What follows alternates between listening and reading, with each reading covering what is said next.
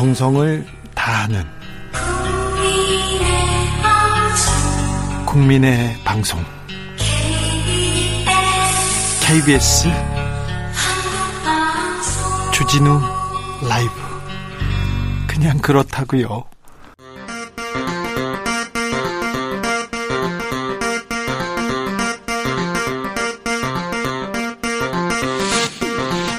주진우 라이브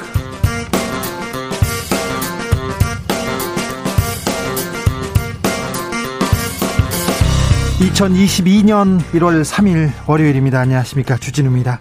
대선까지 65일 이재명 후보가 윤석열 후보를 여론조사에서 앞지르자 여야 대선 캠프 힘이 엇갈렸습니다. 국민의힘 윤석열 후보는 일정을 전면 중단했고 국민의힘 선대위는 전면 개편을 예고했습니다. 지도부 몇몇은 사퇴를 표명했습니다. 새 구두를 벗고 큰절했던 윤석열 후보 선대위 개혁에 성공할 수 있을까요? 민주당 이재명 후보는 격차를 벌려 나갈 수 있을까요? 정치적 원의 시점에서 짚어보겠습니다. 역대 대선의 경우 대선 한 달 전 지지율이 대선까지 쭉 이어지는 그런 경우가 많았습니다. 그렇다면 표심이 결정되는 시간은 이제 한 달. 대세론을 선점하려는 지지율 전쟁 시작됐습니다. 변수는 중도층, 수도권, 청년 표신, 코로나 방역, 그리고 TV 토론 단일화. 또 하나의 변수는 사면된 박근혜 전 대통령입니다. 대선판에 박근혜 변수, 대선 출마를 선언한 박근영 전 유경재단 이사장과 이야기 나눠보겠습니다. 위기의 완전한 극복을 통한 정상화 원년이 되도록 노력하겠다. 문재인 대통령이 임기 마지막 신년사에서 코로나 종식을 기원했습니다. 이번 대선이 통합의 선거가 되길 바란다고 강조했습니다. 임기 마지막 순간까지 평화를 제도하기 위한 노력, 의지 계속 밝혔습니다. 야당은 허무맹랑한 소설이라고 비판했는데요. 주스에서 정리해 보겠습니다. 나비처럼 날아 벌처럼 쏜다. 여기는 주진우 라이브입니다.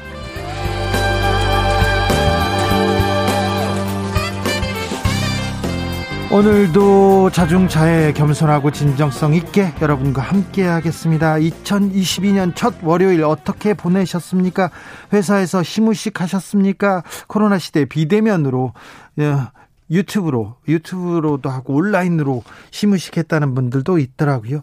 김한길 윤석열 새시대 준비위원장직 사의를 표명했다는 소식 지금 들어왔습니다. 아, 국민의힘에서는 첫날부터 계속 이렇게 막 그만두는군요. 주진우 라이브도 시무식 시작해 보겠습니다. 2022년 주진우 라이브가 나야, 나, 나가야 할 방향, 주라에게 바라는 점 있으면 알려주십시오. 주진우 이렇게 변해야 된다. 안 그러면 사퇴는 안 됩니다. 네. 잠적 이런 것도 안 되고요. 자, 나는 이렇게 애청자가 되겠다. 여러분의 다짐도 보내주십시오. 자, 저도 지지율 끌어올려서, 끌어올려서 올해는 1등이 어, 되는 그런 원년으로 삼아 보겠습니다. 샵 9730, 짧은 문자 50원, 긴 문자는 100원입니다. 콩으로 보내시면 무료입니다. 8649님께서 주진우 기자님, 정상근 기자님 두 분 떡국 드셨는지요? 저는 가게 배달차에서 청취하는 애청자입니다. 새해는 부디 좋은 뉴스만 들리고 들리면 좋겠고요. 복 많이 받으세요. 복 많이 받으십시오, 여러분도. 그럼 주진우 라이브 시작하겠습니다.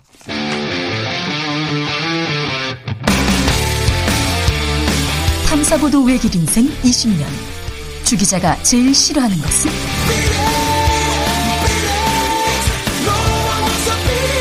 이 세상에서 비리와 부리가 사라지는 그날까지.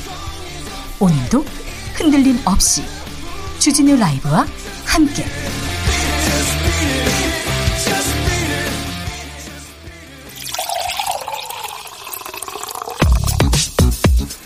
진짜 중요한 뉴스만 쭉 뽑아냈습니다. 줄 라이브가 뽑은 오늘의 뉴스 주스. 정상근 기자 어서 오세요. 네, 안녕하십니까? 코로나 상황 어떻습니까? 네, 오늘 코로나19 신규 확진자 수는 3,129명이 나왔습니다. 어제보다 700여 명 정도가 줄었고요. 작년 아, 작년 월요일. 네, 지난주 월요일에 네. 비해서는 1,000명 넘게 줄었습니다. 어, 위중증 환자 수가 1,015명으로 연일 네 자릿수가 나오고 있지만 조금씩 줄어들고 있고요. 사망자는 36명으로 다시 40명 밑으로 내려왔습니다. 오미크론 확진 상황은요? 네, 오미크론 확진자가 하루 사이에 111명이나 늘면서 누적 1,318명이 됐습니다. 어, 발견된 지 한 달여 만에 누적 확진자가 1,000명 넘게 나왔는데요. 델타 변이에 비해서도 2.5배나 빠른 속도입니다. 특히 오미크론 확진자 중 부스터샷까지 맞았음에도 감염된 사람이 55명인 것으로 나타나기도 했습니다. 이 오미크론 변이 사망자도 나왔는데요. 광주에서 90대 2명이 치료 중 사망한 것으로 전해졌고 한 명은 위중증 상태에 놓여 있는 것으로 알려졌습니다. 네. 정부는 그럼에도 불구하고 백신 3차 접종을 받은 후 확진 판정을 받았을 때 이 미접종 후 확진 판정을 받았을 때보다 중증 혹은 사망으로 진행될 위험이 93.6% 낮게 나타났다면서 이 추가 접종의 중요성을 강조했습니다. 93.6% 낮게 나타났답니다. 오늘부터 방역 패스 유효 기간 도입됩니다.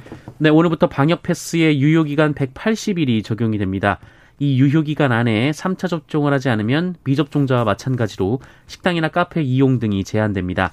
이 방역 패스를 계속 쓰고자 한다면 이 유효 기간 이내에 3차 접종, 그러니까 부스터샷을 맞아야 하고요. 어, 이를 어긴 사람은 오늘부터 일주일간의 계도 기간을 거친 뒤 10일부터 과태료가 부과됩니다. 문재인 대통령 오늘 신년사를 발표했습니다. 네, 문재인 대통령은 이 코로나19 관련해서 위기를 완전히 극복하여 정상화하는 원년으로 만들겠다라고 했고요. 이 국민 삶의 완전한 회복을 이루겠다라고 밝혔습니다. 또한 문재인 대통령은 이 고비를 넘어서는데 총력을 기울이겠다라면서 이 고강도 방역 조치가 연장되고 일상 회복이 늦어지면서 민생의 어려움이 커지고 있어 매우 안타깝다라고 말했습니다. 어, 이에 소상공인들과 피해 업종에 대해 최대한 두텁고 신속하게 보상과 지원이 이뤄질 수 있도록 최선을 다하겠다라고 말했습니다. 남북 관계에 대해서는 어떤 얘기를 했습니까? 네, 남북 관계 관련해서는 이 기회가 된다면 마지막까지 정상화와 이 되돌릴 수 없는 평화의 길을 모색할 것이다라면서 이 다음 정부에서도 대화의 노력이 이어지길 바란다라고 말했습니다. 네. 어, 이번 대선에 대해서는 적대와 증오와 분열이 아니라 국민의 희망을 담는 통합의 선거가 되었으면 한다라고 말했습니다. 이재명 민주당 후보 정책 행보 이어갔습니다. 네, 오늘 여의도 한국거래소에 왔는데요. 네. 주가 조작에 대한 엄단을 강조했습니다. 이 천만에 이르는 개인 투자자들이 한국 시장에서 소외감이나 배신감을 느껴서 다른 시장으로 떠나는 경우가 없지 않다라며 이를 해소하기 위해서는 투명성을 확보해야 한다라고 주장했습니다. 윤석열 후보도 이 자리에 있었는데요. 네. 최근 포퓰리즘 득세 조짐과 반기업 정서가 기승을 부리고 있다라며 해외 투자자들이 마음 놓고 장기 투자할 수 있도록 시장과 제도가 구축돼야 한다라고 말했습니다. 윤석열 후보는 오늘 오늘 모든 일정을 취소했습니다. 선대위는 전면 쇄신에 돌입했습니다. 네, 말씀드린 한국거래소 개장식 일정을 끝으로 오늘 공개 일정을 전면 취소하고 선대위 개편 작업에 돌입했습니다. 어, 그리고 선대위 총사퇴 수순으로 들어간 것으로 보이는데요. 이 김종인 총괄 비상대책 아, 선, 아, 총괄 선거대책위원장이 이 며칠 전까지만 해도 현 시점에서 대대적인 인적 쇄신은 어렵다라고 했습니다만 여론이 악화되자 입장을 바꾼 것으로 보입니다. 어, 오늘 오후 의원총회에서 김기현 국민의힘 원내대표가 원내대표직과 공동 선대위원장 측에서 물러났습니다. 어, 김도읍 정책위의장도 동반 사퇴했습니다. 네, 방금 전 김한길 김한길 위원장 새 시대 새시대 위원장이었죠. 사의를 표명했습니다. 신지혜 씨도 신지혜 부위원장도 사퇴를 했죠. 자, 오늘이었나요? 이준석 대표는 또 당에서 큰 충돌이 있었던 것 같습니다. 네, 국민의힘 이준석 대표와 권성동 사무총장이 오늘 오전 국회에서 열린 비공개 최고위원회에서 정면 충돌한 것으로 보도가 나왔습니다. 어, 이준석 대표가 최근 자신의 개인 정보가 온라인상에 유출된 것과 관련해서 이 권성동 사무총장에게 이 당 차원의 진상 조사를 지시한 것이 이 논쟁의 발단이었다고 합니다. 네. 어, 이준석 대표는 윤석열 후보 지지자들이 모인 커뮤니티 등에서 자신의 휴대전화 번호가 공개돼서 문자 폭탄을 받고 있다라고 주장했고요. 또 일부 보수 유튜버들이 자신의 부모 재산 내역을 입수한 정황도 언급하며 이 범죄자를 색출해야 한다라고 주장했습니다. 그리고는 권성동 의원이 사무총장이니까 책임져라 이렇게 얘기했나 봐요. 네, 그러자 권성동 사무총장이 처음 듣는 얘기라면서 이 당 사무총장이 당 외곽 조직까지 알 수 없다라고 반박했고 이 분위기가 얼어붙었다라고 합니다. 그 이후에 김기현 원내대표가 계속해서 이준석 대표를 옹호하는 발언을 계속했었는데요. 네, 오늘 사퇴했습니다. 네. 그리고 정책위원장도 사퇴했고요. 김종인 위원장은 뭐라고 합니까? 네, 김종인 위원장은 오늘 후 기자들과 만나서 네. 총괄 선거대책본부장 사퇴를 포함해 구조조정을 해야 될 것이다라며 어, 국민 정서에 맞게 선대위를 개편해야 선거를 치를 수 있다라고 말했습니다. 그런데 연기 배우 이거는 무슨 말이에요? 네, 이후 기자들과 만난 자리에서 윤석열 후보에게 본인이 총괄 선대위원장이 아니라 비서실장이라도 할 테니 어, 윤석열 후보가 태도를 바꿔서 우리가 해준 대로만 연기를 해달라고 부탁했다 이런 말을 했습니다. 어, 또 어제는 윤석열 후보의 메시지를 본인이 관리하겠다라는 말을 해서 논란이 된 바도 있습니다. 처음에는 처음은 아니죠. 어, 오래전에는 큰 실수만 안 하면 우리가 이긴다. 그리고 윤 후보가 가만히만 있으면 우리가 이긴다. 그러다가 이제 우리가 해준 대로 연기만 해주면 네. 이긴다 이렇게 부탁했다고 합니다. 어찌 됐는지 이 내용은 잠시 후에 저희가 자세히 좀 다뤄보겠습니다. 새 시대 준비위원회 수석 부위원장이었죠. 신지혜 씨가 사퇴했습니다. 네. 어, 신재 부위원장은 오늘 SNS에 선대위직을 내려놓는다라면서 어, 글을 올렸습니다. 이 정권 교체를 이뤄내겠다는 다짐 하나로 새시대 위원회에 들어왔는데 이 더 강한 저항은 내부에 있었다라면서 이 사퇴 종용에 이어 쓸데없는 짓 하지 말고 가만히 있으라는 이준석 대표의 조롱도 계속됐다라고 주장했습니다. 이준석 대표를 저격했네요. 네, 그러면서 자신들의 의견과 이익에 반하는 사람은 함께 할 수 없다는 이 폐쇄적인 생각으로 자신을 몰아붙이고 이 신지의 한 사람 때문에 윤석열 후보를 향한 2030 지지가 폭락했다고 한다라며 어, 이준석 대표는 뭘 했나 이 성삼남 뉴스만 오르내리지 않았나라고 주장했습니다. 네. 어, 신지 부위원장은 수석 부위원장직을 내려놓지만 새시대 준비위원회에는 남아서 활동하겠다라는 의사를 밝혔는데요. 네, 하지만 국민의힘 선대위는 신지혜 부위원장은 더 이상 위원회에서 활동하지 않는다고 선을 그었습니다. 신지혜 씨가 그만뒀어요. 근데 이 논란은 커지고 있습니다. 네, 윤석열 후보는 오늘 관련해, 관련해서 그 SNS에 청년 세대에 큰 실망을 준 것을 자인한다라며 어, 애초에 없어도 될 논란을 만든 제 잘못이다라고 사과했습니다. 김한길 위원장도 말을 했었죠. 네, 우리 사회의 젠더 논쟁이 불러온 유감스러운 결과라고 얘기를 했고요. 이 신지의 부위원장에게 더 씌워진 오해를 넘어서지 못한 현실에 책임을 통감한다라고 말했습니다. 그리고 사퇴했습니다. 6939님 선대위에서 하라는 대로 연기만 하라는데 만에 하나 선거에서 이기면 대통령직을 수행할 때도 시키는 대로 배우 역할만 배우 역할만 하는 건가요? 이 여기에 대한 궁금증 계속 커지고 있습니다. 안철수 국민의당 후보는요. 몸값이 올라가고 있네요. 네, 최근 지지율이 올라간 안철수 국민의당 후보는 오늘 신년사를 통해서 지지율에 일희일비하지 않고 국민만 보며 더 나은 정권 교체, 더 나은 대한민국을 만드는 길에 굳건하게 가겠다라고 밝혔습니다. 심상정 정의당 후보는요? 네, 오늘 국회가 국무총리를 추천하고 행정부의 법안 제출권을 폐지하는 등 정치 권력 분산 개혁 공약을 발표하기도 했습니다. 어, 심상정 후보는 정치의 중심이 청와대에서 의회로 바뀌어야 한다며 의회가 행정부에 종속되지 않도록 의회의 실질적 권한을 강화하겠다라고 밝혔습니다. 새해 첫날 월북자가 발생했어요. 네, 신원 미상의 인물이 지난 1일 이 강원도 동부전선 산간 지역 비무장지대 GOP 철책을 넘어서 월북했습니다. 어, 그런데 이 모습이 최초로 군계, 군 경계 CCTV에 포착이 됐었고 경보까지 울렸습니다만 어, 이를 알아채지 못했고요. 어, 그로부터 3시간이나 지난 뒤 열상 감시 장비에 포착되자 어, 그제야 군이 작전을 시작했습니다만 월북자는 곧 군사 분계선을 넘었다고 합니다. 탈북자라고 하죠? 네, 불과 1년 2개월여 전 이 철책을 뛰어넘어 귀순한 탈북자로 전해졌습니다. 아, 이 사람은 키도 작고 이 체중도 50여 킬로그램의 왜소한 체격인 데다 기계 체조를 했다라고 하는데요. 또 그래서 월남할 당시에도 높이 3미터 가량의 철책을 넘을 수 있었던 것으로 전해졌습니다. 아, 군은 이 사람이 월북을 한 후 북한군이 데려간 것을 확인했다라고 밝혔습니다. 아, 이 월북자는 탈북한 뒤 한국에서 청소 용역원으로 일하며 경제적으로 풍족하지 않은 생활을 해온 것으로 알려졌습니다. 간첩인가요? 네, 관련해서 논란이 있는데요. 국방부는 간첩 혐의 등은 없다라고 밝혔습니다.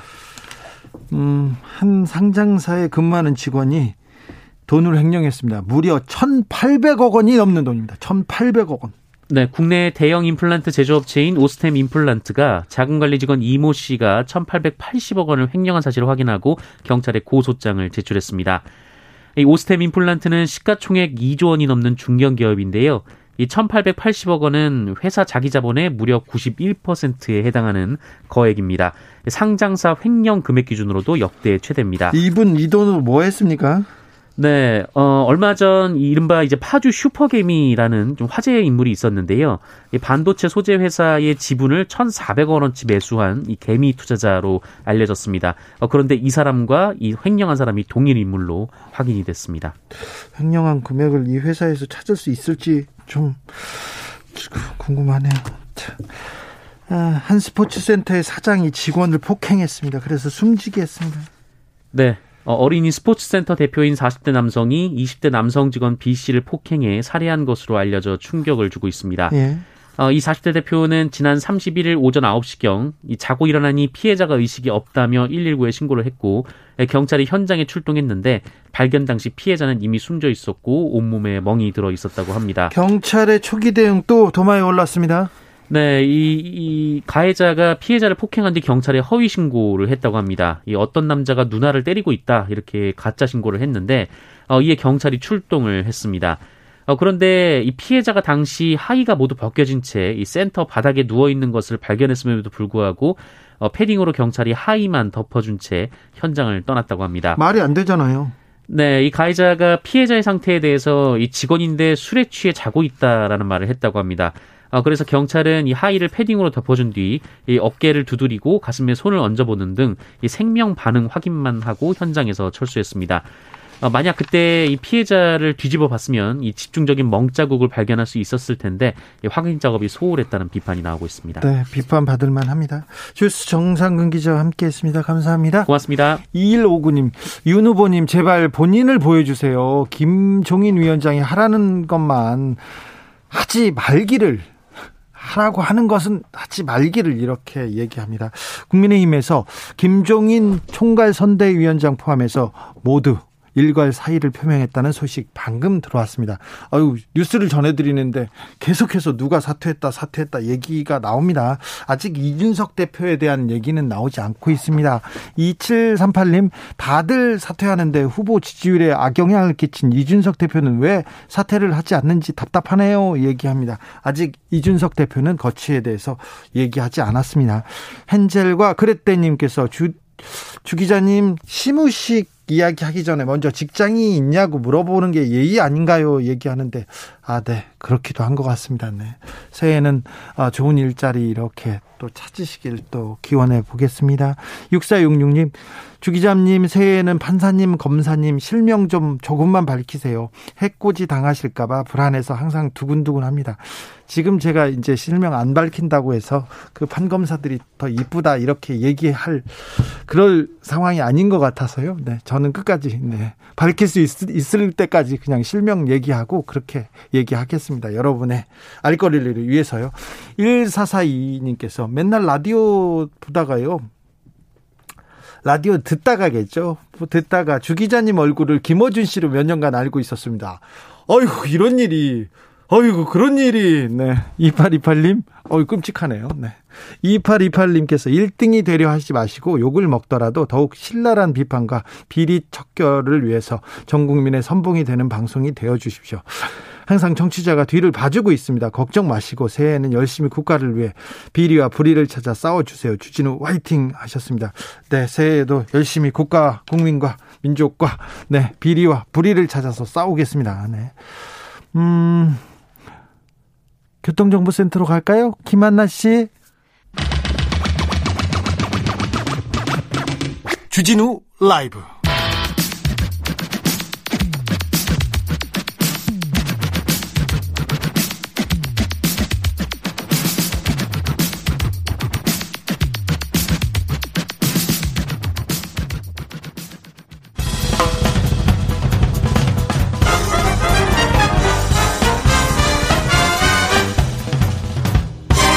훅 인터뷰 모두를 위한 모두를 향한 모두의 궁금증 훅 인터뷰 남북 통일을 이루고 나아가 세계 평화를 성취할 수 있는 해법을 창출하자 박근영 전 유경재단 이사장이 대선 출마를 선언했습니다. 아, 대통령이 되면 어떤 나라를 만들고 싶은지 들어보겠습니다. 연말 단행된 박근혜 전 대통령 사면은 대선에 어떤 영향을 미칠지도 물어보겠습니다. 박근영 후보 안녕하세요. 네, 안녕하십니까? 네. 잘 지내셨어요? 네, 다 덕분에 네. 예, 또 이렇게 말할 기회를 주셔서 네. 감사합니다. 네. 오랜만에 뵙습니다. 근데 건강해 보여서 좋습니다. 감사합니다. 네. 네. 잘 지내셨죠? 네, 그냥 이제 코로나도 그래서 많이 건강에 많이 유념을 하면서 지내고 있습니다. 네. 건강은 하시죠? 음, 뭐 자신 있게는 말씀 못 드려도 네, 네 이제 더 건강해져야죠. 네. 네. 어, 박근혜 전 대통령이 사면됐습니다. 어, 어, 이 사면 어떻게 보셨어요? 아, 뭐 하여튼 우선 이렇게 그 고뇌에 찬 네. 어, 많은 그문 어, 문재인 대통령의 많은 그 지지자분들의 네. 반대를 무릅쓰고 네. 어, 참 고뇌에 찬 결단을 내려주신 문재인 대통령께 이 자리를 빌어서 다시 한번 감사를 드립니다. 네. 네. 아. 그동안 너무 그냥 건강 상태가 네. 안 좋다는 얘기만 막 들려와서 네. 또 지병이 있으셨잖아요. 네. 뭐, 네, 부신 기능 저하증이라든가 또 회전근 파열 수술도 완치가 좀 잘 안 됐다는 얘기가 있고 그래서 네. 어, 정기적으로 병원에 가셨지만 그래서 항상 우리가 밖에서 발 동동 구르면서 많이 걱정을 했는데 네. 이렇게 중요할 때 사면 조치를 해주신 거에 대해서 정말 감사한 마음입니다. 박전 네. 대통령 건강이 많이 안 좋습니까? 네. 그래서 그, 뭐, 나오시기, 그러니까 사면 발표되기 전까지는. 병원에 계셨죠. 네. 그, 뭐 아예 밥을 드시기 드시지를 못해서 뭐 링거 예. 링게를 맞고 그러셨는데 사면 발표가 딱 되면서 네. 아 이제 그 미음 같은 걸 드셨다고 그래요. 아, 네. 네. 그러다가 이제 24일쯤이죠. 네. 그리고는 이제 31일 이제 확정됐잖아요. 네. 그때부터는 이제 아침이나 점심에는 이제 죽을 드시고 네. 그다음에 이제 어, 저녁은 그 저기 진밥으로 좀 드시기 시작했다는. 아, 그래요? 네. 그러나 지금 문제는 그 의사 선생님들이 그 여러 그 저기 분야의 전문의가 같이 치료를 네 개 분야라고 알고 있는데요. 뭐 네. 뭐 정형외과, 정신과, 또 치과, 또 이번에 내과까지 같이 이분들이 합동으로 이렇게 진료를 하신다는 걸 듣고 아, 건강 상태가 어느 정도인지를 미루어서 짐작할 수 있다 이렇게 말씀드리고 싶습니다. 네. 네.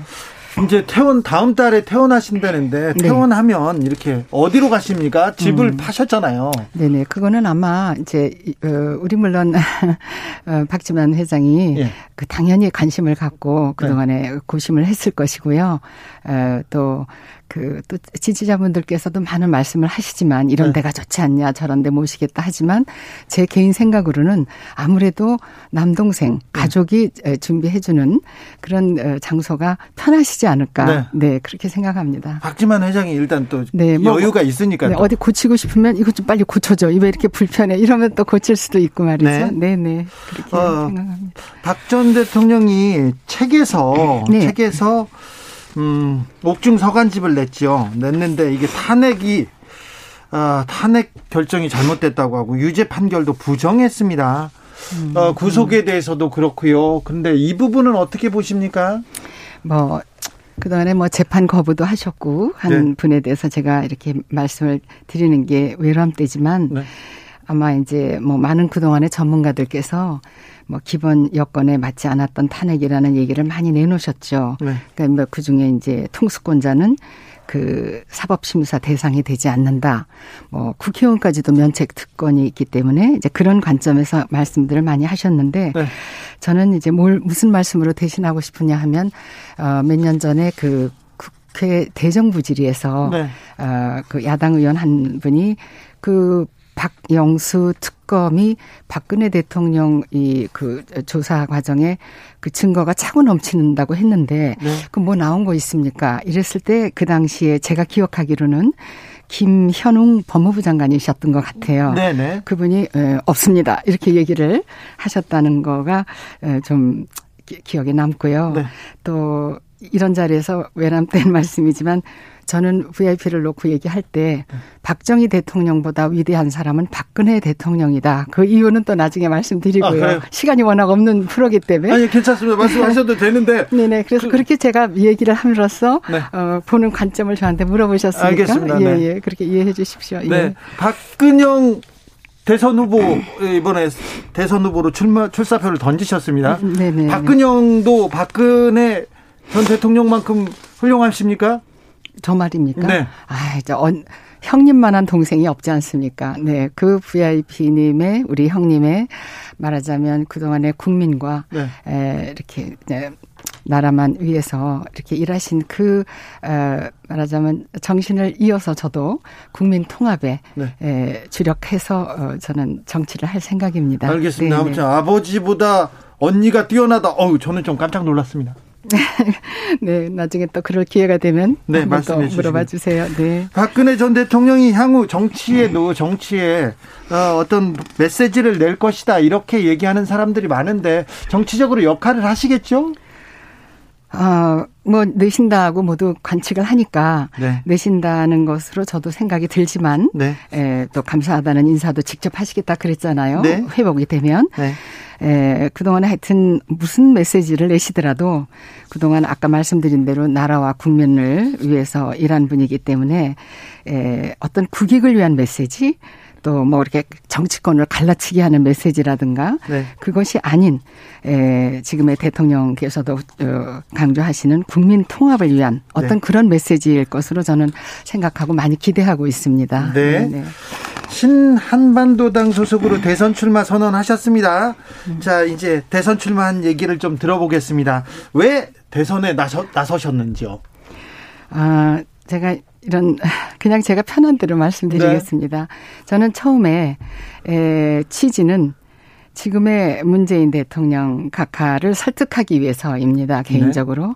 너무 VIP가 어, 이제 그 옥중에서 어, 건강 상태가 너무 악화되고 많은 지지자들이 여러 가지 방법으로 외쳐도 그게 잘 달성이 안 되니까 아, 이거는 내가 어 작은 힘이나마 지금 어 문재인 대통령의 어떤 고심 하시는 어떤 그런 그 정책이나 이런 거에 대한 우리가 해법을 어 우리가 같이 이렇게 좀, 좀 내놓으면서 그분이 하시는 일을 좀 도울 수 있다면 무슨 설득이 되지 않을까 이런 생각으로 네. 야멸차게 사실은 시작을 했었는데 참여를 했었는데요. 예. 어, 왜 제가 이런 말씀을 드리냐면 짧게 이 적어온 걸 잠깐 말씀드리겠습니다. 네. 그 2019년도에 에 이제 우리 문재인 대통령의 그 고뇌는 뭐냐 하면 2019년도 김정은 위원장이 신년사를 했고 그때 범국민적 합의를 통한 평화통일 방법론을 찾아내고 적극적으로 추진하자 이렇게 제안을 했습니다.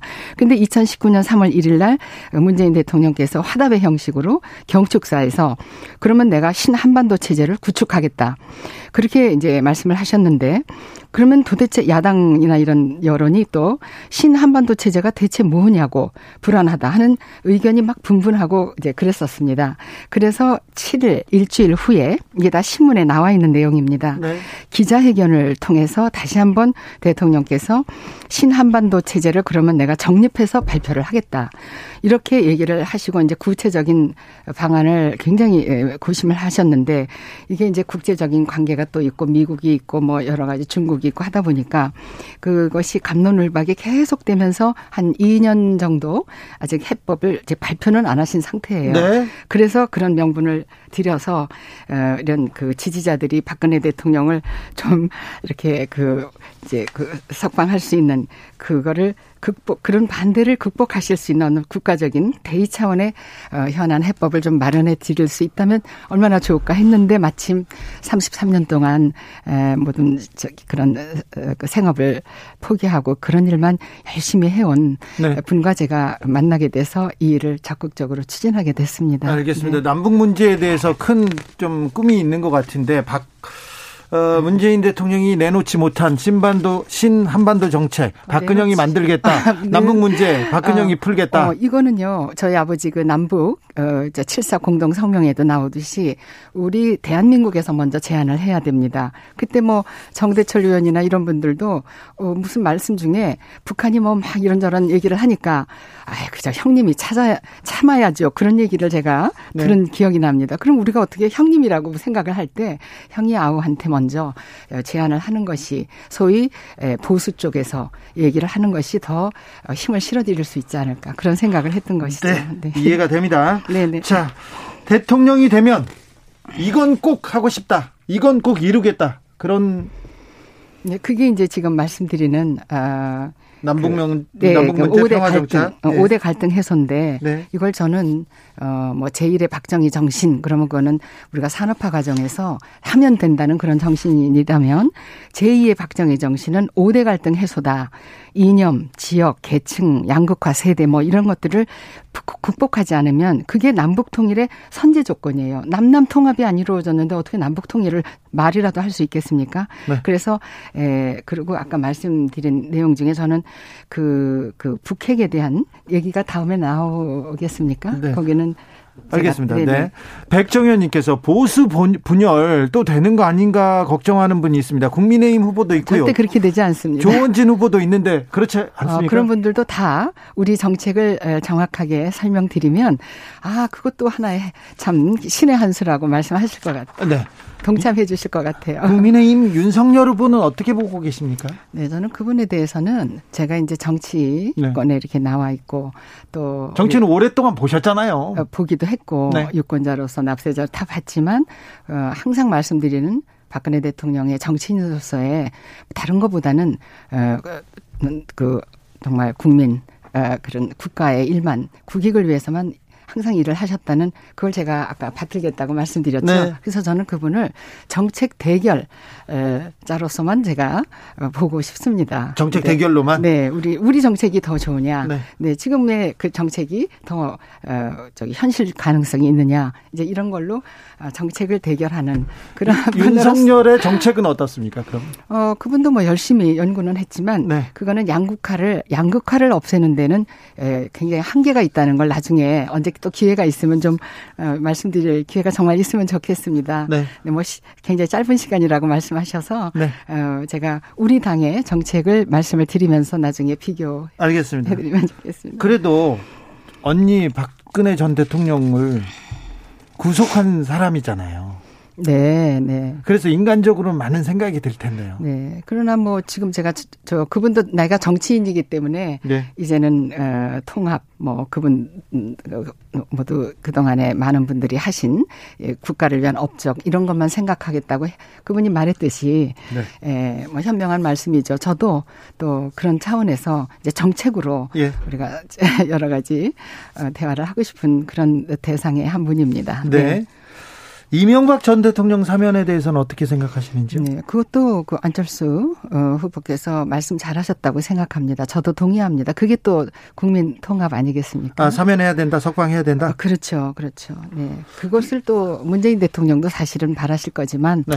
어, 아직까지 조금 그 지지자들의 반대에 또왜 부딪히고 바라지 않는다, 않는다는 사람들이 훨씬 많던데요, 국민들이. 음, 그것도 한 거에 뭐 민주주의에서야 뭐 그렇게 네 다수결 그러면 이게 다수결 원칙에 의해서 아직 어, 실행이 안 되고 있다 이렇게 생각을 합니다. 보수 단일화에 대해서 염두에 두고 계십니까? 어, 그런 것도 있지만 지금 어, 저희는 어, 좀 세게 이게 잘 제가 준비해온 대로 네. 이렇게 좀 제가 질문이 좀 주소가 없습니다. 그래서 네. 네, 제가 말씀드리기는 그런데 아까 그 북핵 문제 좀 먼저 말씀드리고 지나가면 안 될까요? 아니, 이건 먼저부터 그럴까요? 말씀해 주시면 안 될까요? 아, 네네네. 네. 그러죠. 자. 어, 제가 이렇게 말씀드리겠어요. 아까 그 저기 에, 어떤 말씀하셨죠? 어, 그게 아까 아, 제가 지리서가 보수 단일화. 네네. 보수 단일화 저는, 이제 국민의힘과 네네. 조원진 저는 지금 말씀하신 그 질문 후보. 자체가 네. 보수다 뭐 진보다 네. 이제 그거를 우리는 없이 네. 에, 소위 말하는 이제 우리가 표현하는 좌파, 우파, 어 그 중파 네. 모두가 이제 하나의 통합 우리 융복합 시대를 맞지 않았습니까? 예. 그래서 이제는 그런 단어 자체를 예. 없이 하는 그런 정치를 하겠다는 그래서 우리는 어 정권 교체가 아니라 네. 어, 체제 교체, 네. 정치 교체, 예, 정치를 바꾸겠다, 틀을 아예 바꾸겠다. 그래야만 남북 통일을 준비하는 체제로 전환이 돼서 양국화도 없어지게 되고, 네. 네, 그렇다는 말씀을 드리고 알겠습니다. 싶습니다. 네. 문재인 정부 5년에 대해서는 어떻게 평가하시는지요? 네, 문재인 대통령께서 네. 네. 어, 이제 그 동안에 이제 모든 실패라는 것을 얘기할 때 사람들이 이게 이제 통과 의례죠. 네. 발전이라는 거는 어떤 그 좀 어, 실패 과정이 있어야 네. 실패가 성공의 어머니라고 그런 과정이 있듯이 에, 그분이 남북 통일을 특- 특별히 그 생각한 네. 그런 그 정책 과정에서 네. 어그 어쩔 수 없이 생긴 그런 시행착오 네. 같은 그런 것이라고 저는 어 생각하고 있습니다. 네. 네. 비교해 봤을 때 문재인 5년과 박근혜 정부 4년 박근혜 정부는 뭐가 좀 잘못됐습니까? 비교해 봤을 때. 네, 저기 박근영 제가 이런 말씀드리면 뭐하지만 우리가 요즘 저 남 그 그걸 뭐라 그러죠? 어. 어, 에, 저기 일자리 창출, 네. 고용 창출에 대해서도 박근혜 정부 때 서비스 산업 발전 기본법이라는 게 있었다고 하, 어, 있었죠. 그랬으면 그 야당이 그렇게 반대할 게 따로 있지 그건 반대해서는 안 되는 겁니다. 일단 일자리가 60 7, 8, 하여튼 7만 개 정도는 생긴다 그래서 3년 동안 박근혜 정부가 그만두고도 몇십만 개의 자리가 있는 거였는데 그걸 반대했으면 박근혜 대통령의 단점은 뭐냐. 아버지 같이 내 무덤에 침을 뱉어라. 이렇게 나중에 말씀을 들을 망정 그냥 이 대통령 78조인가요? 헌법 제 78조에 대통령한테 부여한 직권, 어, 그 재정 처분, 긴급 재정 처분권에 의해서 국회가 반대하셔도 나는 이 67만 개의 일자리가 3년 동안 생기는 서비스 산업 발전법을 나는 통과시키겠다. 욕하시오 하고 그냥 밀어붙여셔야 되는데 뭐 관용상을 드리는 것도 아닌데 너무 그런 데서 약하셨다. 그게 저는 속상한 부분입니다. 네. 죄송합니다. 아닙니다. 남북 문제 그리고 특별히 북핵 문제에 대해서 어, 많은 고민이 있으셨던 네. 걸로 알고 있는데 자 그러면 박근영 후보가 가지고 있는 북핵 문제 해법은 네. 무엇입니까? 네, 제가 왜 이걸 꼭 국민 여러분께 말씀을 드리고 싶으냐 하면요. 네. 저도 처음에 북핵 그러면 아 저건 나하고 관계 없는 얘기잖아. 네. 네. 이렇게 생각을 했었어요. 근데 네. 뭐 이렇게 어, 뭐 이만갑이라는 프로그램부터 이렇게 많이 보면서 네. 관심 갖고 공부를 좀 해보니까요. 그 이게 장난이 아니라는 소위 요즘 속어로 전문가의 말씀에 의하면 우리가 언제 뭐 전쟁이 일어나겠어 이렇게 생각을 한답니다. 절대로 그거는 전략적 상상의 빈곤에서 오는 안보 불감증인데 이거는 한반도에 큰 재앙을 몰고 올 수 있다. 왜냐하면 절대 북한은 지금 뭐 ICBM이나 SLBM을 개발했다 해도 그거 쓸 일은 별로 없을 거죠. 또 미국의 요격이 있기 때문에 네. 그러나 이 메가톤급 핵폭탄은 안 써도 오히려 작은 핵 10톤급 미만, 뭐 1, 뭐 이거를 KT를 뭐라고 발음하죠? 이제 K 톤이라고, 킬로그램 톤 뭐 이렇게. 그래서 군사 기지나, 그러니까 이게 비대칭이죠. 공항, 방위 산업, 이런 데를 이제 폭파하는 전략을 갖고 있기 때문에 왜 큰 핵을 안 쓰느냐 물어봤더니 낙진 떨어지고 세슘 오염되니까 접근이 안 되니까 점령도 못 한답니다. 쳐들어온다고 해도. 그러니까 피해를 어떻게 해서라도 핵 피해를 최소화하는 전략을 쓰기 때문에 정말 무서운 건 큰 핵이 아니라 약한 핵이 더 무서운 겁니다. 그래서 잘못하면 우리의 첨단 전력을 무력화시키고 국방력을 괴멸시킬 수 있기 때문에 전술핵이 무섭죠. 어, 그렇죠. 그러니까 우리가 이제는 다 같이 이렇게 이제 살자 하는 상생의 적극적인 상생의 상극이 아닌 그게 또 7사 공동 성명 남북 공동 성명에서 네. 어, 박정희 정부 시절에 주장했던 에, 우리가 그 전쟁을 통하지 않은 네. 평화 그렇죠. 조약이죠. 네네. 평화가 네, 답이다. 딸로서 좀 네. 대화를 통해서 북핵 문제 해결하자.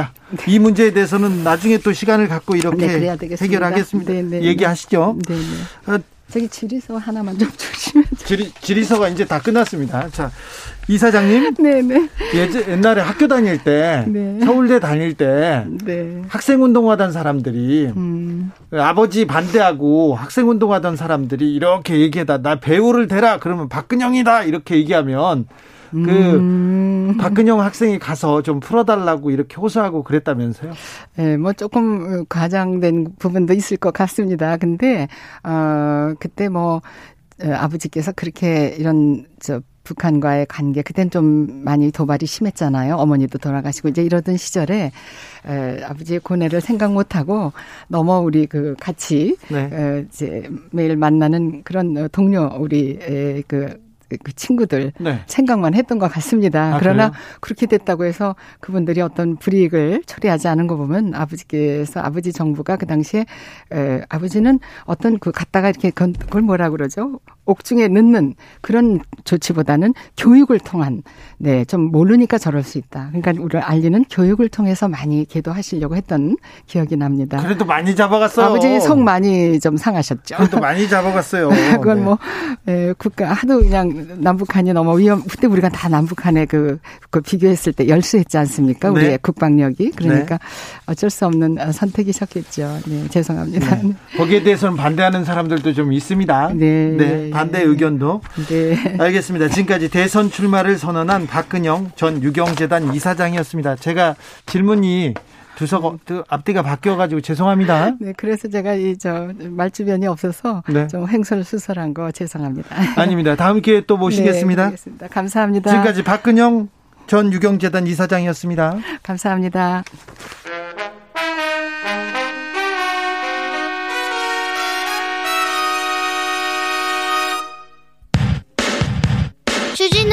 돌발 퀴즈. 2022년의 첫 돌발 퀴즈는 객관식으로 준비했습니다. 문제를 잘 듣고 보기와 정답을 정확히 적어 보내주세요. 오늘부터 방역 패스에도 유효기간이 적용됩니다. 지난해 7월 6일이나 그 전에 기본 접종을 마쳐 오늘로 180일이 지났지만 아직 추가 접종을 하지 않았다면 방역 패스 적용 시설에 입장할 수 없게 됩니다. 유효기간은 예방접종 인증, 전자증명서인 쿠브 애플리케이션에서 확인할 수 있는데요. 여기서 문제. 오늘부터 적용되는 방역 패스의 유효기간은 몇 개월일까요? 보기 드릴게요. 보기 1번 65만 4,321개월. 2번 6개월. 다시 한번 들려드릴게요. 1번 65만 4,321개월. 2번 6개월. 샵9730 짧은 문자 50원 긴 문자는 100원입니다. 지금부터 정답 보내주시는 분들 중 추첨을 통해 햄버거 쿠폰 드리겠습니다. 새해 복 많이 받으시고 주진우 라이브 돌발 퀴즈 내일 또 만나요.